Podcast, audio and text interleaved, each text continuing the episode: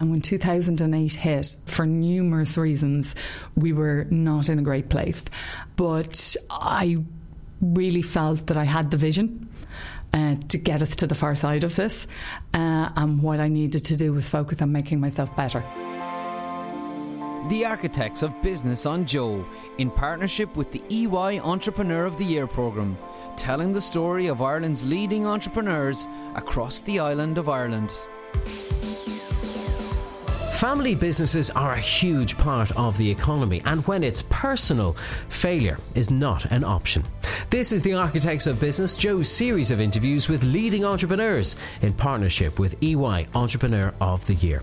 I'm Ty Genwright, and today I'll be speaking with Caroline Keeling, who's grown to the top of her near century old family fruit business you didn't see any other women in business when I was eight, nine, ten. So it didn't really occur to me when I was younger that I would go into the family business. Being part of the family has its advantages, but it can also mean you must prove yourself even more. I had a meeting with one of our big clients who sat down opposite me and said, Right, so what qualifies you for this role other than your second name? Caroline also overcame an obstacle that nature had thrown in her way. There's a, a level of creativity and seeing things differently that I think is part of dyslexia that has helped me.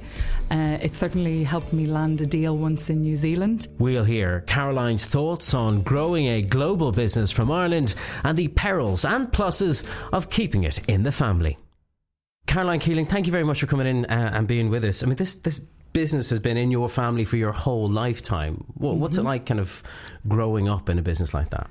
Um, it was great fun. Um, as kids, we all worked in the family business, picking fruit. Um, by the time I was 14, I got to go into the office. Um, and it was great learning, I have to say. You got to do jobs. Um, so basically, I used to cover for the ladies who worked in the offices on their summer holidays.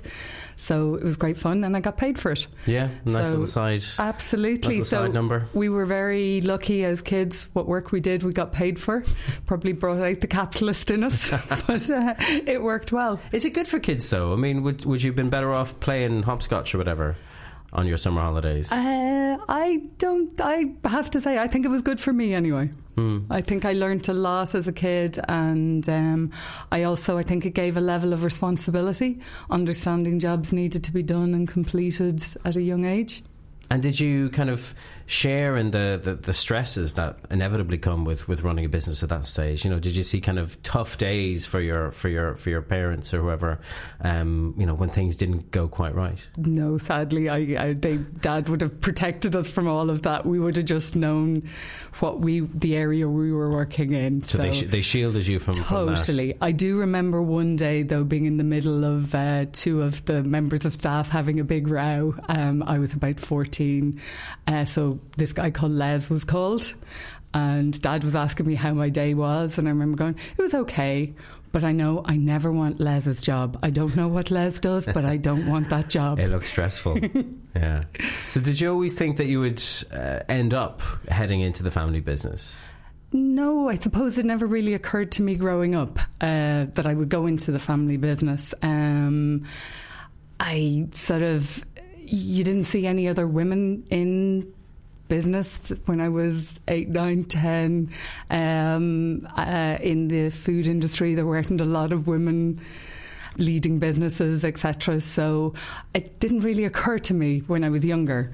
Um, so I went to college. I was going to college to study physics. I ended up studying chemistry, um, and then went to work in the food industry after doing a master's in food science. So that's an interesting one because you, so you, because you were you were a girl at the time, yes. growing into a woman, uh, you assumed that there wouldn't be a place in the family business, and yeah, yeah, you ended up in the food industry. Yeah, I, I sort of, I suppose when I was ten, the world was a lot different than when I was twenty and even when I was 25. So when I was 10, looking at it, it was a different landscape, and the changes that made in that time um, sort of opened the doors for a lot of people. So when I was 10, mm. it didn't seem like there was that many opportunities. It's interesting, really, because you might have thought that, you know, even back then, when there wasn't as much of a place in business for women, that within a family business yeah. is where yeah. women with talent could, could flourish. And, and to be fair, I did, and, and I got that opportunity. Um, I think my parents were very good in that they didn't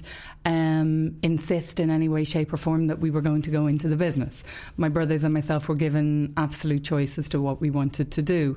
And I, I personally, for me anyway, I think that makes it nicer. I know I'm in the business out of choice because uh, I want to be, because I love it, and uh, not because I felt an obligation or a duty to. So, you decided back then to go to, to, to, college and study. What was it again? Chemistry first? Uh, chem- yeah, first? I, I, did science in UCD, thinking I would major in physics. Um, I hadn't done chemistry before and just loved it and ended up doing chemistry. And then I did a master's in food science. Okay, so what, what was it led you in that direction? Just loving being in, in the lab at school? Or? Yeah, I like science, maths and science and those kind of subjects. And I think I didn't really know exactly what I wanted to do. So I think the idea was study what you enjoy and that's kind of what I did.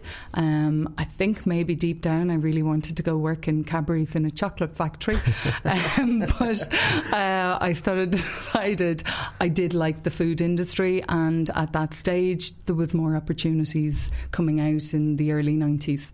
So your education led you into the, the, the food industry again, yeah. having I suppose yes. you know done the yeah. university of life as a as a child in the business. But I suppose when you're in business, do you ever stop learning and learning about the world and learning about yourself? No, I think I think that's the critical thing, and I think if you want to improve all the time and improve what you do, you have to keep uh, looking at yourself and learning about yourself. Um, one thing I learned when I was 24 on a business trip, uh, there was a guy there who was an expert on dyslexia who told me I was dyslexic. And I was kind of going, yeah, somebody said that to me before. Uh, unfortunately, I've no idea why they made it such a difficult to spell word, so it's hard for me to look up in the first place, and I certainly can't spell it. Um, but I did look up and found out a little bit more about it, and yeah, I'm mildly dyslexic. So you, you only realised that at 24? Yeah. Now, we knew I wasn't very good at spelling, but um, look, I my mum was a Montessori teacher, so she taught me to read very early. So any challenges I had, we worked through, wow. and I was well able to read. I just got words backwards and etc. and numbers backwards only once in the business. Um, I, a number backwards. I, I, put it the wrong way around, and, and it wasn't in our favour. So uh, I, I, haven't done that since. I'm very cautious about that. But I think the one thing I learned about dyslexia was yes, there's some challenges to it in the way your brain works and the way your brain sees things, but there's also some great benefits to it. I think everybody has it impact them slightly differently. Uh, with mine, there's a, a level of creativity and seeing things differently that I think is part of dyslexia that has helped me.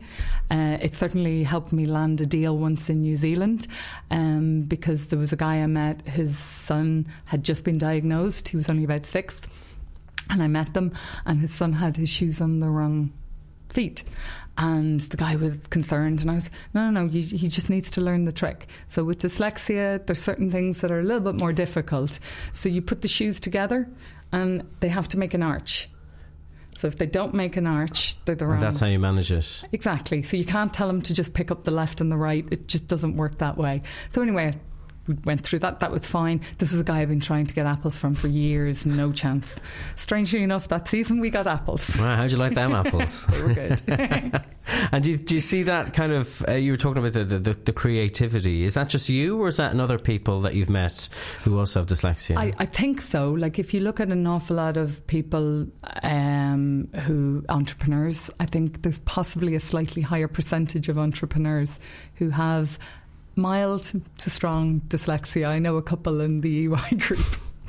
Wow, and and and you, but you think it's definitely a kind of, I suppose it can hold you back in, in school if it's yes. not diagnosed. Yes, absolutely. and, and look, I was lucky; I was very mild. Um, so yes, I was told I was an idiot and couldn't spell, but other than that, I managed reasonably well. And you the confidence to overcome that. But exactly. when it comes to, to having those big ideas, yes, and it's sort of, I think there's a creativity or a different way of thinking that can be harnessed. So I, I, I, do think it's worth looking at if you have dyslexia. There's some challenges, but there's potentially some opportunities in it. So tell me about the, the, the, early years then of your, your, your professional career. You've got your food science masters under your belt, and, and I went to work for Green Isle, okay, uh, which is a great company. Really enjoyed it. Um, got loads of projects. Um, the people were fantastic. My boss, a lady called Karen Kay, was just so supportive, and I learned an awful lot from her. Um, so really enjoyed it, and they offered me a promotion into the department that I wanted and a pay rise after about 18 months. So I came home all excited, and Dad suggested that, well, there was an opening in the business. They needed the technical quality skills that I had and asked would I join. So I sort of said in my head, well, I join for two years, do that, and then probably move on to another technical role. And it's interesting that because you're, you're only with Green Isle for, for, for 18 months yeah. before Dad tried to bring you back into the yeah. fold. Uh, now, to be fair, there was a good business reason at yeah. that time. Yeah. Um, there was a, an opportunity opened up in the UK, and um, there was an opp- they needed somebody with my skills. But was there any part of you that kind of wondered, you know, I've, I've, I've done this by myself, I've got the Green Isle job, they're giving me a promotion, yeah. and why sh- why would I take the kind of the the the, the predict almost predictable path? Yeah, um, I suppose I just thought, well, look, I'll learn a bit about the business. I'll find out about it. If I enjoy it, I enjoy it. If I don't, I'll leave. And and to be fair, you know, I'll do the two years, get that piece of work done, I, I, wouldn't leave it undone. Ah, come on. There must be some party that realise that a, fa- a, family business is kind of like Hotel California. You can check in, but you can never leave. Ah, oh, you can, or you should be able to. I because I, I do think that's part of it. It can't be who you are. It can't be everything about who you are. Um, you know, because family businesses have to evolve all the time. They can't stay the same. Um, and it is a big challenge with a family business that's around for a long time. There's some brilliant stuff, but how do you bring in new thinking? Mm. So we're always trying to learn and bring in new thinking. So keep what's really good about ourselves, but continually improve.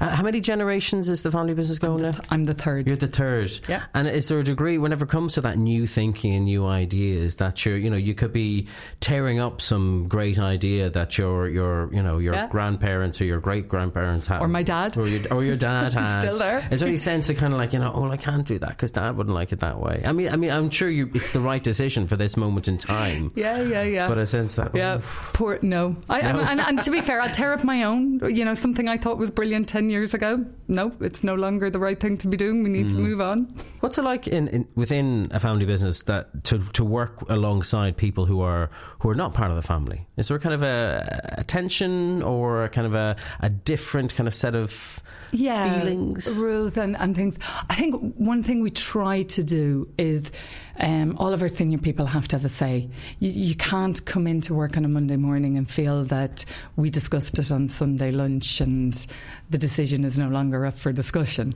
Um, so the key is the people, the key people in our business in their roles. They have to make the decisions around what's happening. Like nearly any other business. So we have to run it like a professional business. And as someone who carries the surname, do you kind of feel like you need to uh, prove yourself even more? That says, do you know something? I'm I'm I'm making this decision, or I'm getting this job, and it's it's it's not just because I'm a Keeling. Yeah, I, I suppose I remember I'd say I was probably only three weeks in the company and I had a meeting with one of our big clients who sat down opposite me and said, Right, so what qualifies you for this role other than your second name?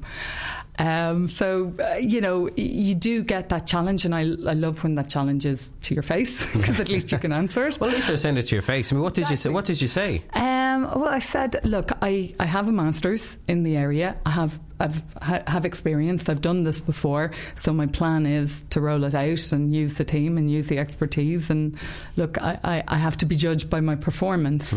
Um, and I think one of the key things with all of your business decisions is to try and for want of a better term, take as much emotion. You might have a gut feel for stuff, which I still think you need to listen to, um, but you need to make the right decision for the business. Yeah. Is there, uh, you know, a, a part of you that um, sometimes, uh, you know, do you ever wonder if somebody else would be better for the job? Yeah, I uh, particularly I'd only taken over in 2006, And when 2008 hit, it, for numerous reasons, we were not in a great place. And I did think about it then. Um, but I really felt that I had the vision uh, to get us to the far side of this. Uh, and what I needed to do was focus on making myself better. If I hadn't made myself better, I probably couldn't have taken us to the far side. Um, but I really worked hard on making myself better in not just um, my knowledge and experience, but also focusing on being fit, looking after myself, hmm. all that kind of stuff as well. So being at my best to enable me to do my best performance. And I, and I, guess the difference between you and somebody who doesn't carry the surname Keeling is that for, for you it's it's personal. Yeah. And and there's there's a pride, there's a family pride there, and yeah. you know some, an outsider could come in for a while and, and just kind of walk away if it doesn't quite work out. True, but I would be that type of person that uh, if I took responsibility for something, I take it quite it. seriously. Yes, of course, of course. So, talk to me about those difficulties you had back in yeah. 2008, like the rest of the world had. Yes, yeah, yeah. Um, what were they, and what, what was your vision to get through them? Um, I think you know we had to evolve as a business and we had to change some of the things we were doing. Um, we had to get more cost effective. Uh, and one of the challenges you have is you have a lot of families who depend on on you being successful. So if we lost pieces of business, jobs would have been lost. Uh, so that kind of adds the pressure. Um, and the one thing we did, we set up a program called Stepping Up, which we presented out to everybody in the business, going, I can't solve this. The senior team can't solve this. Only we can solve this. Everybody has to be engaged in how Keelings become steps up to the challenge of this environment. And I have to say, the team within the entire business was amazing as to how they stepped up. So, are we talking about people coming forward with ideas that uh, perhaps I, wouldn't have occurred to the ideas, but also how you work? To take real accountability for what you do and how you do it, mm. and knowing that we have to get more cost effective. So you can see waste where I can't. I'm up in an office sometimes or I'm off at a meeting. Yeah. You're you're there, you can see what's going on. Make the change. And I guess that, that responsibility you feel to those families who, who depend on you is probably born out of the fact that, you know, it's you've grown up in that same yeah. North Dublin community. Yeah. Uh, they're, they're all living around you and you can see yep. the, the impact of, of uh, yeah. people losing jobs. Exactly, and and you know we we'll go through phases in the economy where you're full employment, where we have an unemployment issue, and those cycles will occur. And I do think it's part of family businesses do take it quite seriously their role in employing people. So you're in the business of, of selling berries yeah. to a large part, not exclusively, yeah, no. but it's a big part of your business. And it's what I suppose most Irish people know you for, seeing yeah. your your name in the, the fruit sections in supermarkets. Um, it must be good to be in the a good time to be in the business of superfoods. Yes, yeah, yeah, and it's great. I mean, for want of a better term, if we're successful and we sell more we kind of think people are going to be healthier. Yeah. So it's brilliant to be in that kind of product area um, where the more of our product you eat, we believe the healthier you'll be. Um, you know, the bill, the business has, has grown uh, an awful lot recently, mm-hmm. hasn't it? I mean, talk, talk to me about the the pace or the timing of, the, of, of that growth and how much of it has happened, I suppose, under yeah. under your watch. Well, I think we've done a number of different things. So um, we've sort of gone in and out of the UK a little bit. Uh, so we we've got a business there which we're very happy with. Um, we're investing in production outside of Ireland as well.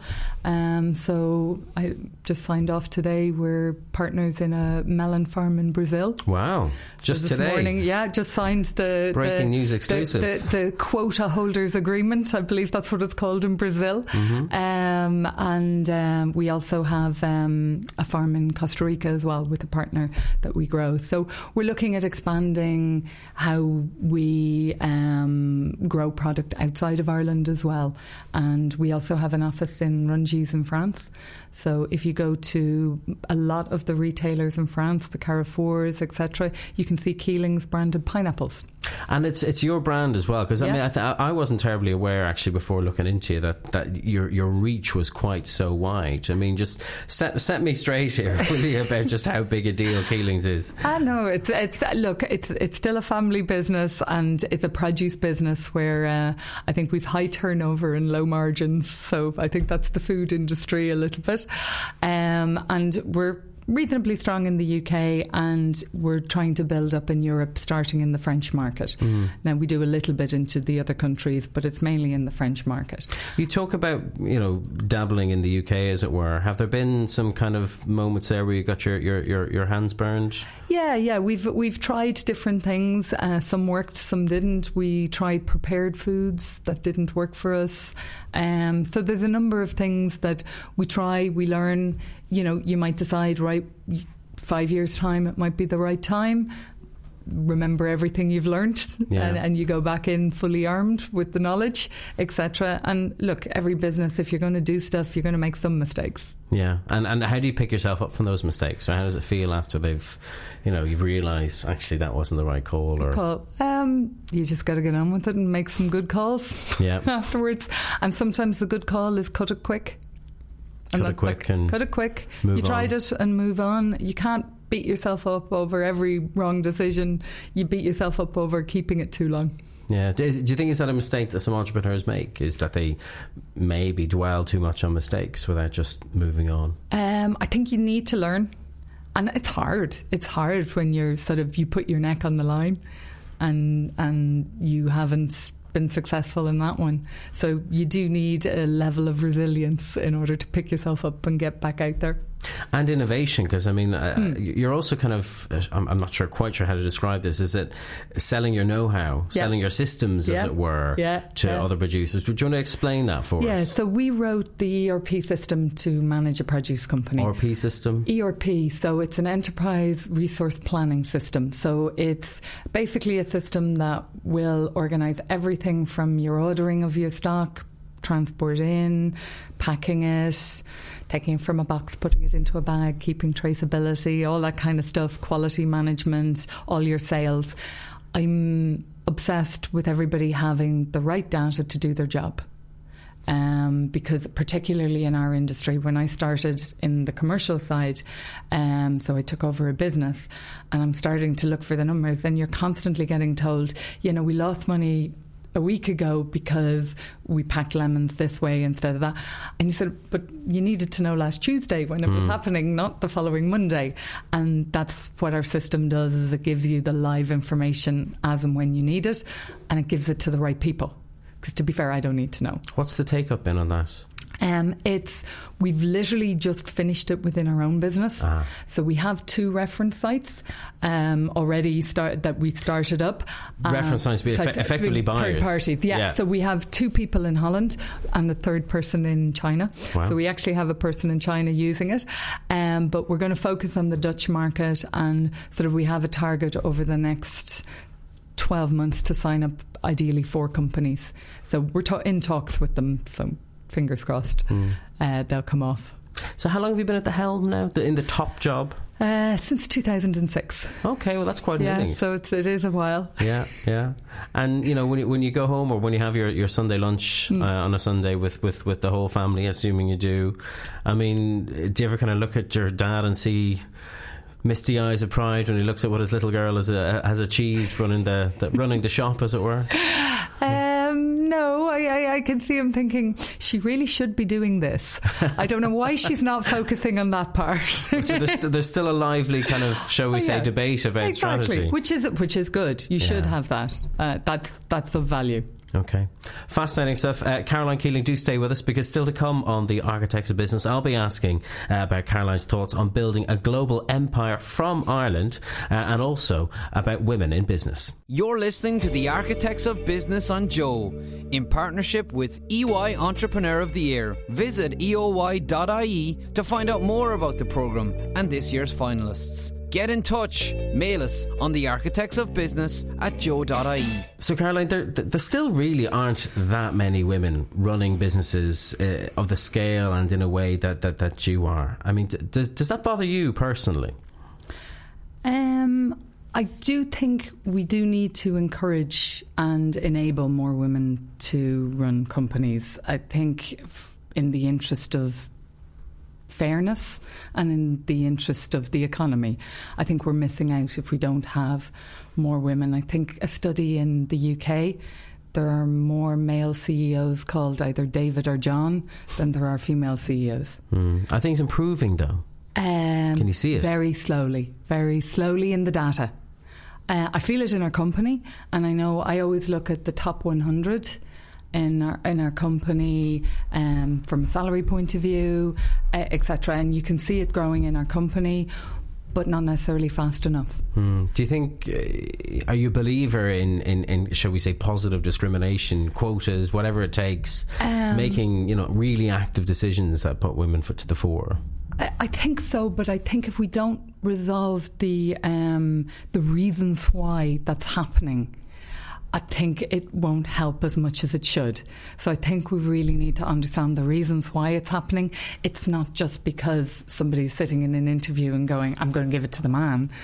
It's much more complex than that, and there's more work to be done. So the government launched a program recently about better balance in business and um, I think uh, we're a member of the 30% club. And I think, you know, over the next five or six years, I think we do need to push to make it a more level playing field, but to understand the reasons why. Yeah, because I guess sometimes the reasons why are, are shall we say, uh, not conscious. You know, 100%. some people are, are kind of like, shall we say, actively misogynist or sexist, and other people might be just, shall we say, passively or unintentionally so. And to be fair, if you did bias testing on a lot of women, if we were raised with those biases, we have them. Mm. and, you know, we mightn't intellectually believe in them, but you have biases. Have there been times where you kind of felt like obstacles were put in your way because you're a woman? Um, I've had both positive and negative discrimination because of being a woman. Uh, for want of a better term, I know when I've gone to an event on occasion, I've stood out a lot more solely by being a woman. I get, you know, uh, I think once uh, I turned up at a food uh, dinner that the the Minister for Agriculture was holding years ago, and Keelings were a tiny little business seated at the back until um, I turned up because I was the only woman, and as the only woman in the room, I had to sit beside the minister. That got you attention. Very good. So I think it was Kerry got moved aside. do you do you feel a, a responsibility, I suppose, as, as a woman leader to to, to promote? Uh, other, you know, the concept of, of, of yeah. women leadership, either yeah. you know through through networks, or whatever, even through exactly. things like the Entrepreneur of the Year scheme. Yeah, and I have to say the community there is fantastic, and it's a fantastic network.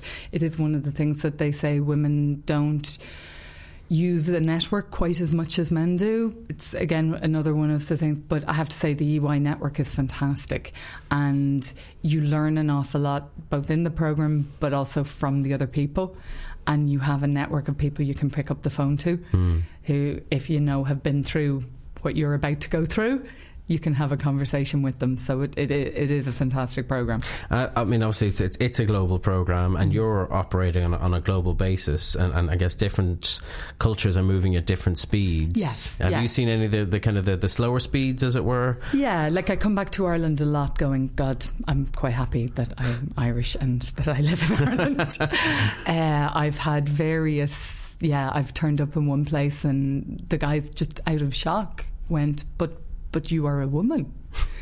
Um, and and loads of others. But look, within half an hour, usually, you know, you get down to business, mm. and I'm able to hold a good conversation. Where, where was that? And did he get did he get over it, as it were? Absolutely, he did get over it, but in a very strange way because uh, there were three of them, and we. It wasn't until we were out in the yard, and um, I looked down because they were all looking at my foot, and they stuck back a little bit, and uh, I sort of looked down at my foot mid question, and I stood on the leg of a very large spider. Oh, and normally I'd be no, I don't mind spiders at all. I I don't even need to escort them from the house. I'm quite happy to share my space with them. And uh, this, maybe this was a hot country and it was a big spider. Very hot country, very big spider, and from their reaction, very poisonous spider, which I did find out later it was. uh, so instead of kind of, I sort of thought, oh, I can't take my foot off and let it off; it might bite me or something. So I did very stomp in it.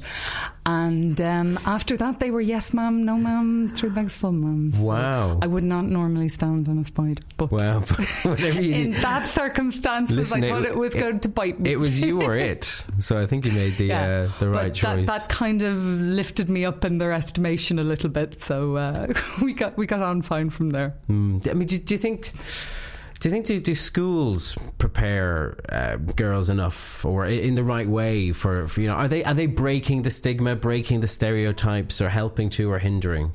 Well, the fact that they're segregated, I don't think helps. So an awful lot of our schools are still segregated. So I'm not sure. Did you go to a segregated school? Absolutely, yeah, yeah, Yeah. yeah. Um, I think my mum thinks I would have tried harder if I was more. I was slightly competitive. um, they say girls do better in a single sex school, potentially in exams, but I think you learn more by interacting with each other and etc. So, uh, you know, it's something that I, I think schools can only do so much, and and part of school is just what you do every day, and if what you do every day is segregated, Hmm. you don't get to learn about the other. They become a little bit more different. But also, I mean, uh, it's to do with what teachers are telling you to, to, to strive for, and if, if your teachers aren't telling you to encouraging you to think about Yes. business or Careers. Uh, careers that are might be perceived as more traditionally male, Yes, like I, I, I know in my school at the time, I was advised uh, when I said I was going to college, my career guidance teacher, oh, I was really hoping you'd become a nurse. And I was kind of going, what, what gave you the impression I'd be a good nurse? And she went, I could see you controlling the doctors. right? Okay, So and that's what women with leadership qualities back then were, were supposed to supposed to strive for. potentially, I think things have changed a lot now. okay, well, thankfully indeed. Um, you know, you're you're you're now running a, a, a very substantial fruit company. I'm not sure why we have so many fruit companies in this country, but fair enough, we do. Um, what, what's it like, kind of running a, a global company from from this island? It's great. I, I have to say, I think um, Irish people export very well. Um, I think we operate in different cultures very well. I've been to probably about 40 or 50 different countries doing some level of business, and we're received well. And I think from looking with my team, we eh, we interact with other cultures quite well. Um, I think it's having an Irish passport. They say is is a very good thing, and that's been my experience traveling around the world. But what about, I suppose, the, the, the framework that exists here to help businesses? Yeah. I mean, so much of this economy, and we see it in the news headlines around the world, is, is kind of caught up in, in big multinationals that come here and set up, um, Yeah. you know, big premises and Yeah. hire lots of people for, for we were told, uh, a bright, talented workforce. Cynics might argue it's because of tax. Uh, is there as much of a focus on fostering on SME. homegrown, Yeah. homegrown businesses? Yeah, I do think Enterprise Ireland does a good job in that area.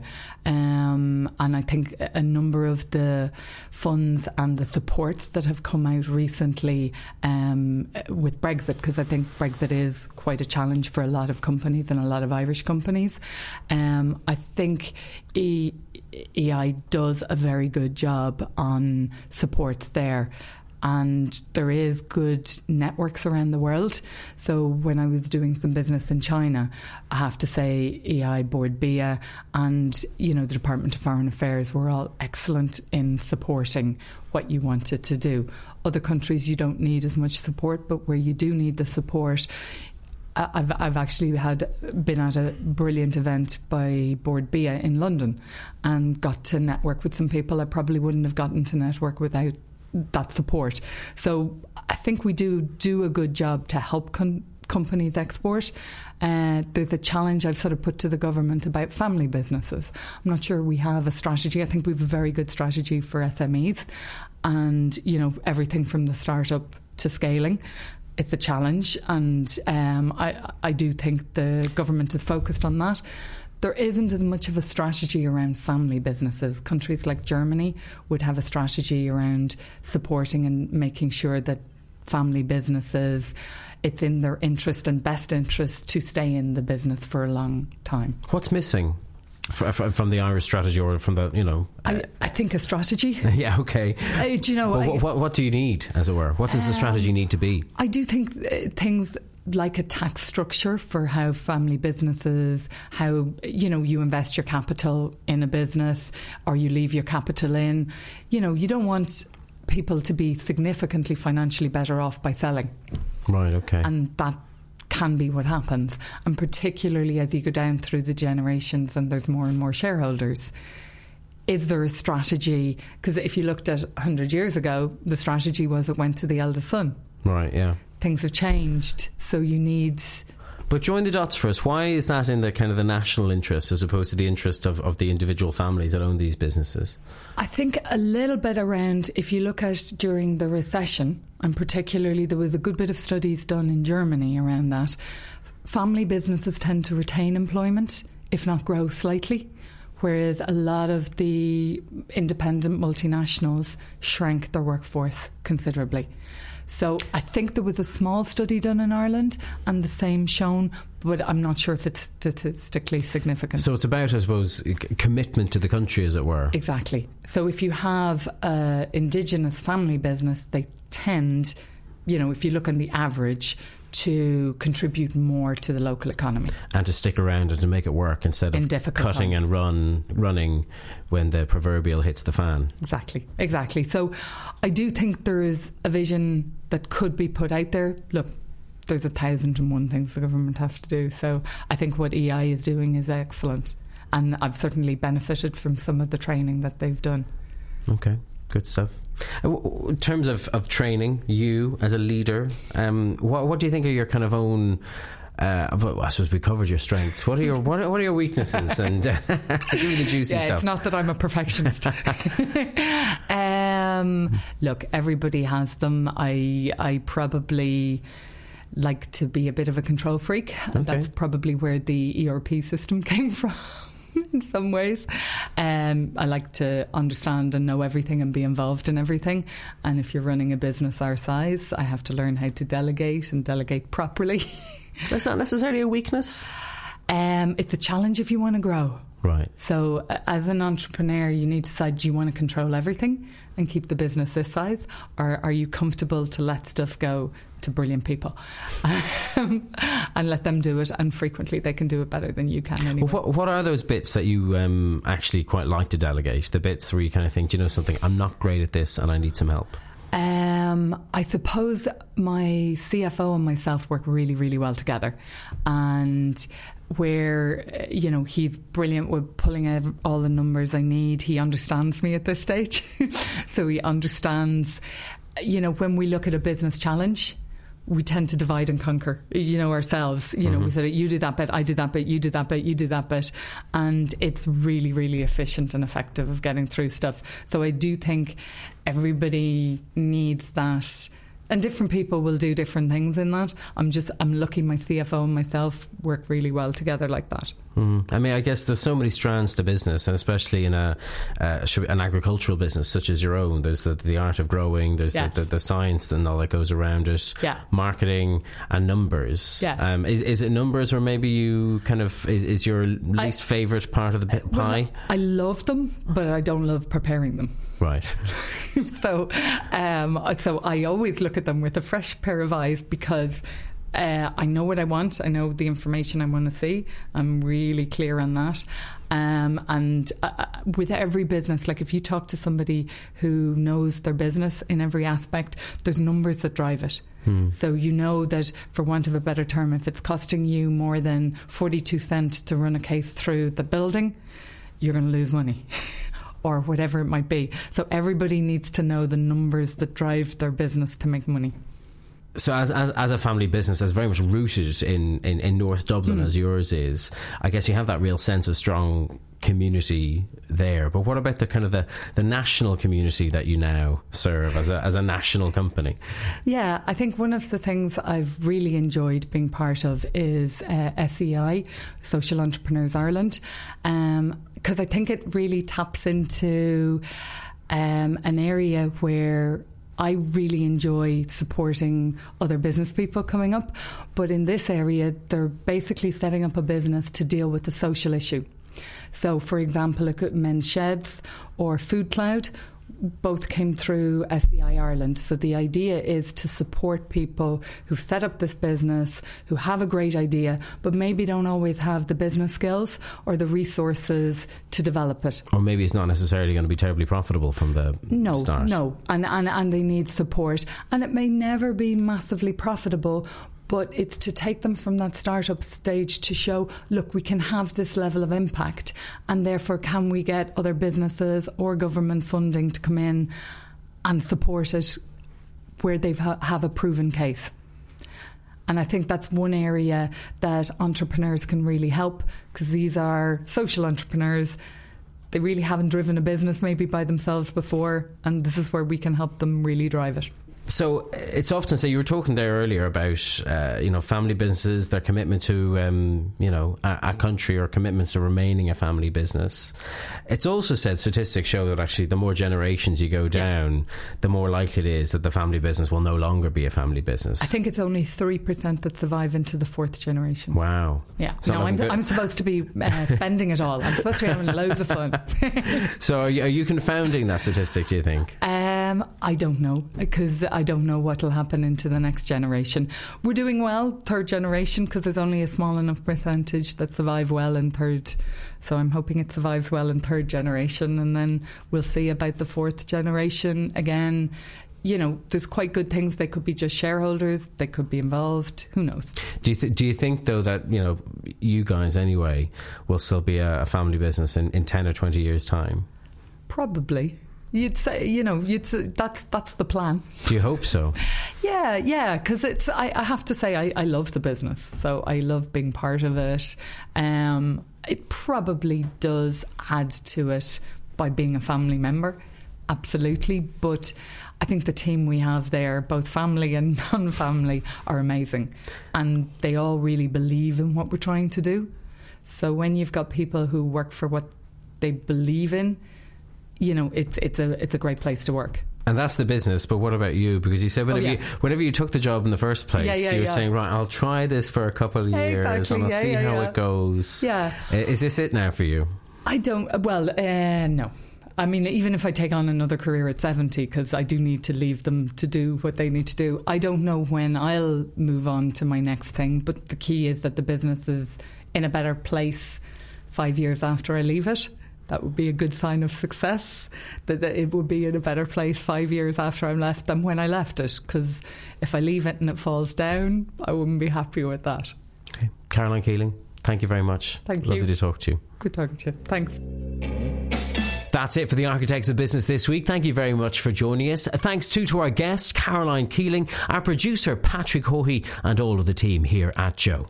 This programme is made in partnership with EY Entrepreneur of the Year. Go to their website, eoy.ie, to learn more about the finalists for this year. And don't miss out on our past or even future editions of the Architects of Business by subscribing for free on iTunes on your favourite Android podcast app, or you can watch the show on YouTube.